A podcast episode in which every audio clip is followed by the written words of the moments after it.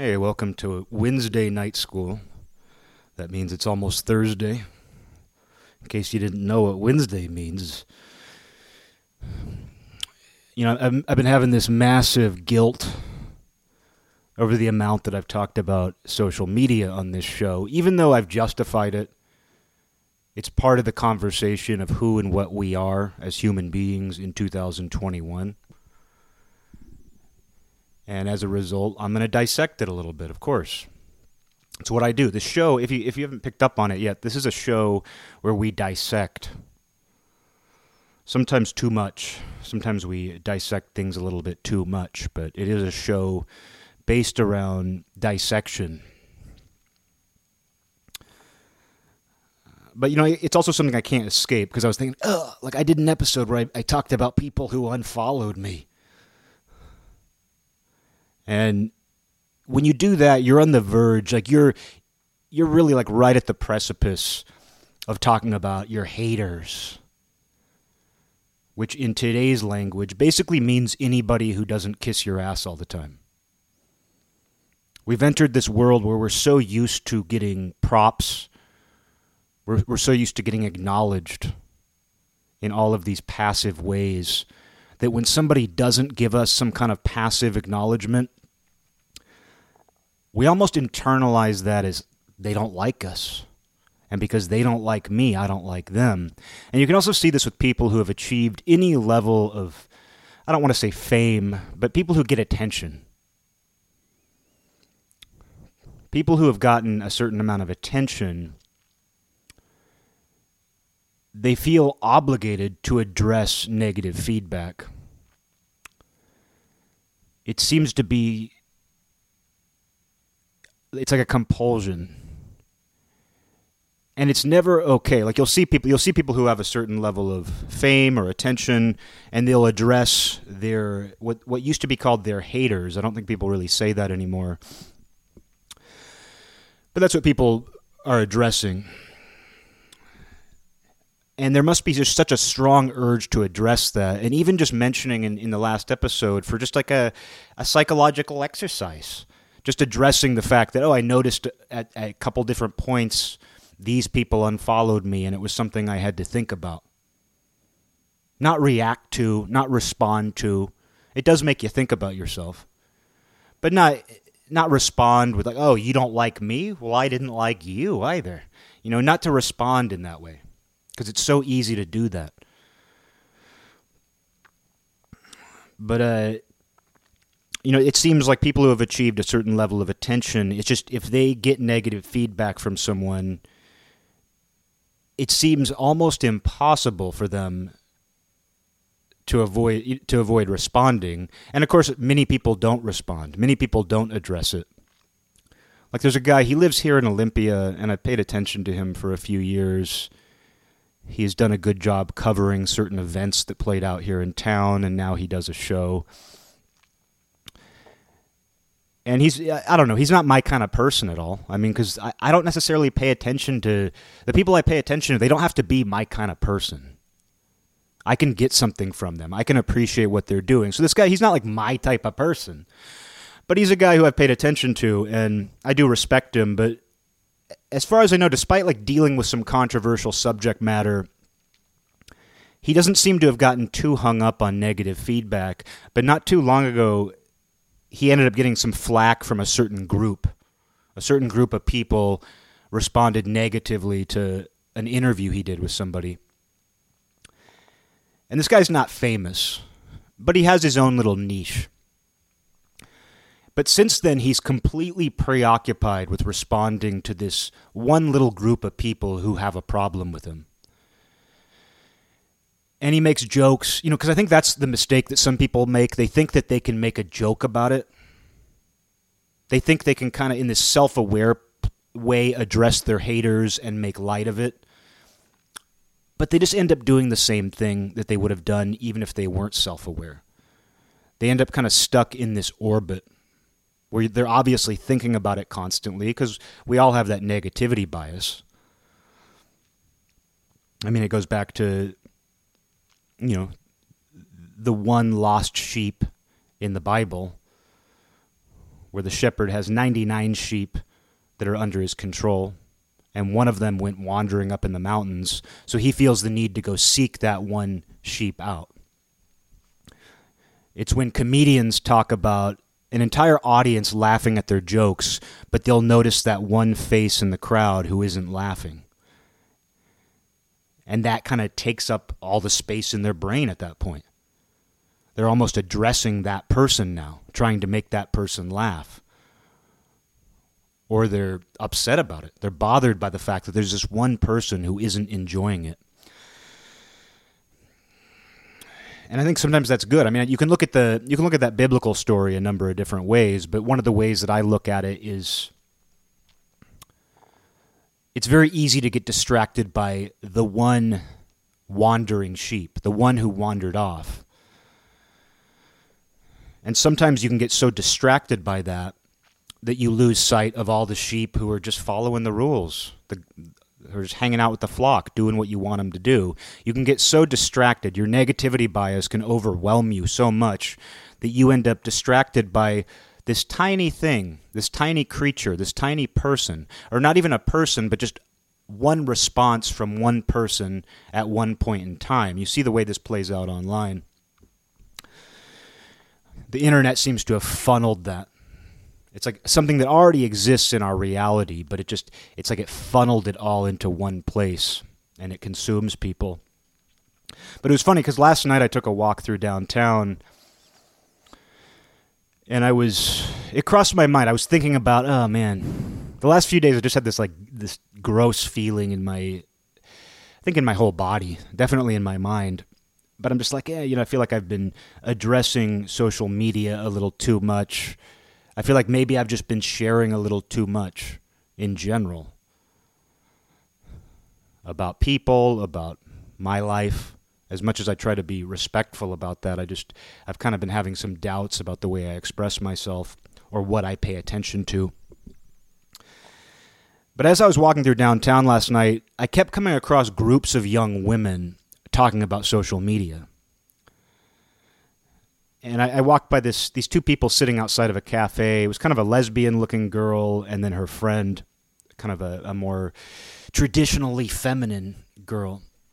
And as I walked by them, the first girl said something to the effect of, "Did you see that thing he posted about music?" And the other girl was like, "Yeah, I commented. I commented."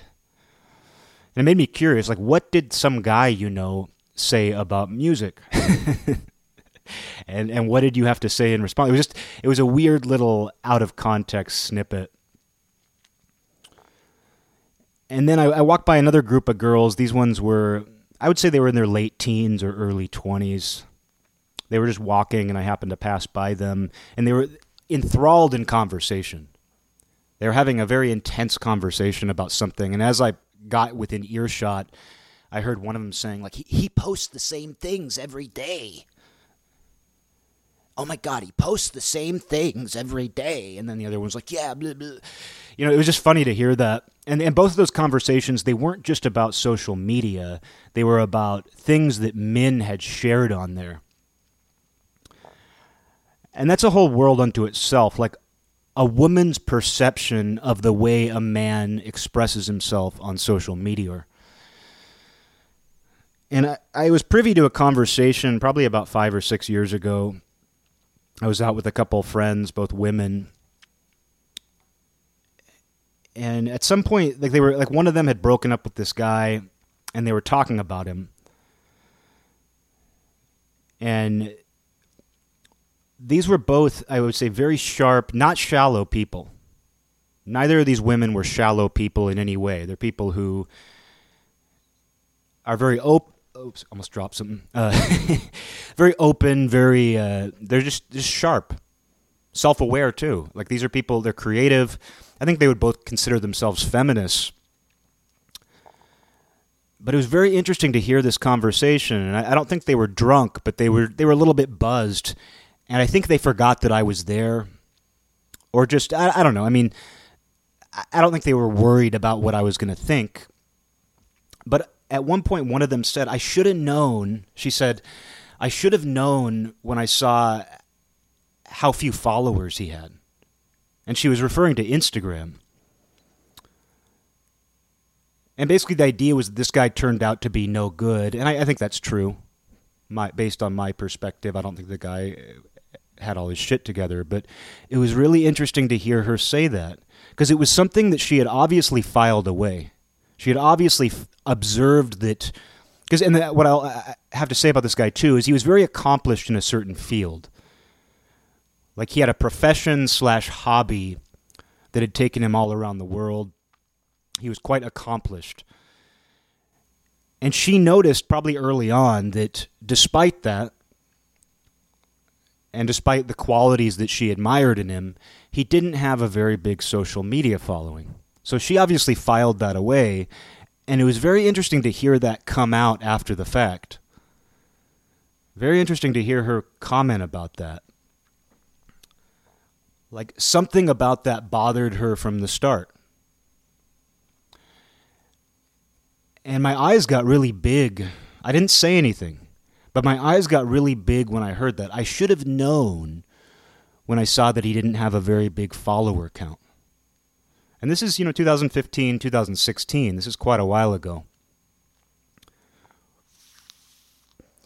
But, you know, in that moment, because you could easily hear a comment like that and judge the person who's saying it, I don't think she meant it in a cruel way.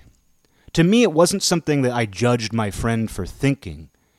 It just opened my mind that, oh, that's. If she's thinking that, I can only imagine what other women are thinking about men online, about men's social media following. And I try to avoid, you know, I don't want to typecast anybody. I don't want to narrow everybody down to one category or you know, one pattern of behavior. But you know, there's an idea out there that women do respond to social status, and sometimes that gets connected to wealth for obvious reasons. You know, wealth and social status often go together. I don't believe that women, especially the women I know, are after money. I don't believe that they necessarily evaluate a man based on how much he earns for a living or what his profession is. I do believe they respond heavily to social status and up until that point, I'd never considered that a woman would evaluate a man's social media popularity.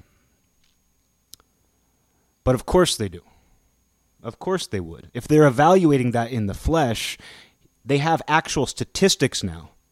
It's not just how people respond to him at a party. It's not just how many friends he has, how respected he is in his friend group or his social group, his whatever he's a part of it's also this statistical side, which is a follower count. It's how many likes he gets. And since then, I've just kind of I've made it a point to observe that.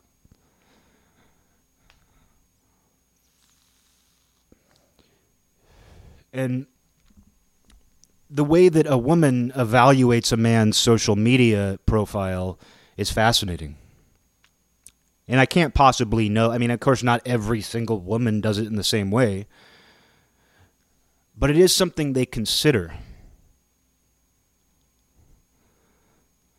And I don't have anything else to add on that. I'll just kind of leave that on its own. But it, it was an eye opening moment where somebody I know, who I know to be, as I said, not a shallow person, and I don't think that's necessarily a shallow thought. I don't think that's a wrong thought. I think that thought is actually something that is built into certain people. I believe that thought is built into women. And there are women who will find a guy who they think is overlooked. They found a mystery man and he, he's been overlooked, and it's like finding a jewel. And, you know, to be fair, there often are issues You know, when you're dealing with somebody who isn't engaged with people, there often are issues that might not be entirely fun. Not necessarily anything horrible, because we know that social status doesn't make somebody a good person. We know that popularity doesn't make somebody a good person. sometimes it can actually mask much more horrible things. So it really has nothing to do with the character of a person, but when it comes to, you know, somebody's social standing, and if that's important to you, and I don't think it's wrong for that to be important. And something else that kind of relates to this that's been on my mind recently is I've known women and I've also seen this expressed online, but women who find Tony Soprano hot. And I've actually heard that term used, hot it, it never even crossed my mind. Like when I watched the original run of The Sopranos, it never even crossed my mind that somebody could be watching this and be thinking of Tony Soprano as a romantically or sexually attractive character. Because you think about just on a physical level, he's very fat, very bald. I'm not going to say he's an ugly guy. Like I've seen pictures of Jimmy Gandolfini when he's young and he was a good looking guy. But I mean, by the time The Sopranos was running, you know, you wouldn't think of Tony Soprano, James Gandolfini at that point in his life as hot. Hot. And the fact that both people I know in person, as well as this sentiment online, and it's not like it's not like there's this massive movement of women who are getting off to the image of Tony Soprano. But the fact that there are there is a group of women who watch The Sopranos and think that. Kind of blew my mind a little bit because I don't know what the uh, opposite equivalent is. What is the male equivalent? Like, what is a TV show where there's a woman who you would never otherwise consider attractive, but you consider her attractive because of the character, because of her charisma, because of her social status on the show. Because that's an interesting thing is that Tony Soprano is not a traditionally attractive guy on The Sopranos, and I don't think that's a controversial statement. I don't think that that's what they were going for. But he's he's charismatic. He's a leader. He has a lot of people who admire and fear him. He has sex with all kinds of attractive women. His wife is attractive. He sleeps with a lot of very attractive women who are drawn to his power and his charisma. And it's interesting to me that women watching the show respond to that too. Too. Again, just another little eye opener. Because I'm trying to think of, you know, what's the female equivalent of being fat and bald and middle aged? I guess being fat and bald and middle aged. The female equivalent of Tony Soprano is also bald and overweight. And I'm trying to think of what it would be though. Like what show has that? And somebody could say that's an issue unto itself that they're not making shows or movies that star overweight women who aren't traditionally attractive. I'm sure there are examples of that. But even if that woman is particularly charismatic, even if she's powerful, I don't believe that a male viewer is going to respond to that in the same way that I've seen women respond to Tony Soprano. And someone could say that's conditioning. Men have been conditioned to only like a certain type of woman in a certain type of role. Well, that's not true at all. That's not true at all. Like I, I would consider my friends rebellious enough to where when they look for a woman, they're not looking necessarily for all of the qualities that other men are looking for. I feel like they've broken whatever social conditioning exists. And that's the funny thing about social conditioning is social conditioning comes from natural impulses, but it reinforces them in certain ways.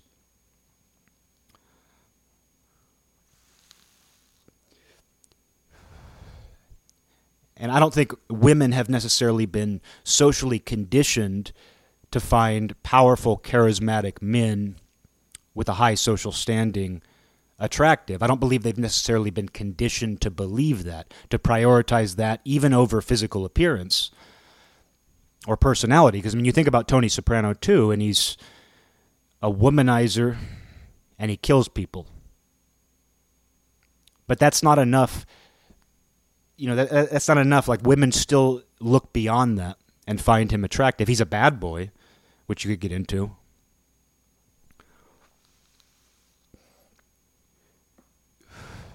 But I'm not even trying to go anywhere with it. I'm not even trying to go anywhere. These are just observations I've made, and I'm not even looking to take it anywhere else. To me, those are just two little examples in my life that have made me go, huh. The fact that women are evaluating a man's social media popularity. Whether or not it matters to them is another story. I'm not saying it matters, but they notice it.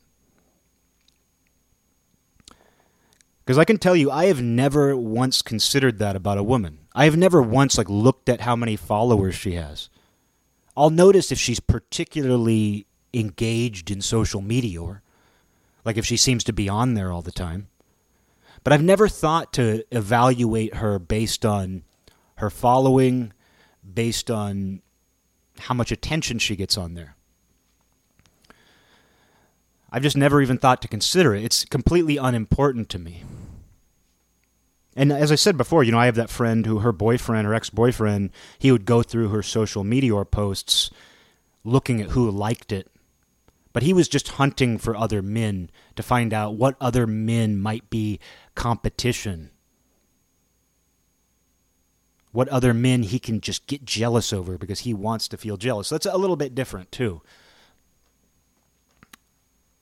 but the uh, it's just interesting the idea. I, I, guess I never thought, and like those conversations that I was privy to. I guess not conversations, but little snippets of conversations where they both involved women talking about and, and different types of women.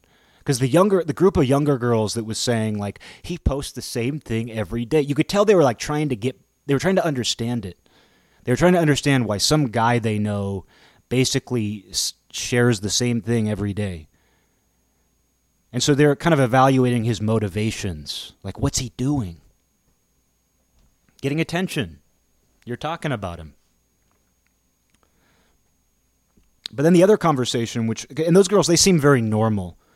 They just seemed like normal, older teenagers, young adults. But then the sort of alternative girls, who they were also, they were talking about a, guy's post on social media. So I guess, I don't know, I, I, it made me think like, that must have a lot of weight to them. Like we all respond, we all think about things we see online, but I, it just crossed my mind that that must have a lot of weight to it for you to be analyzing something some guy said.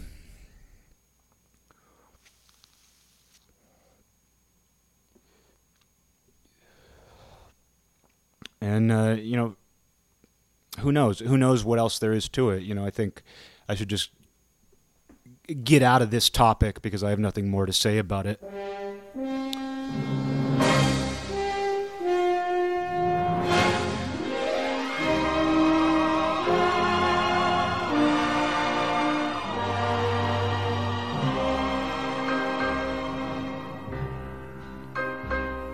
This land is mine. God gave this land to me this brave, this golden land to me. And when the morning sun reveals her hills and plains, I see a land where children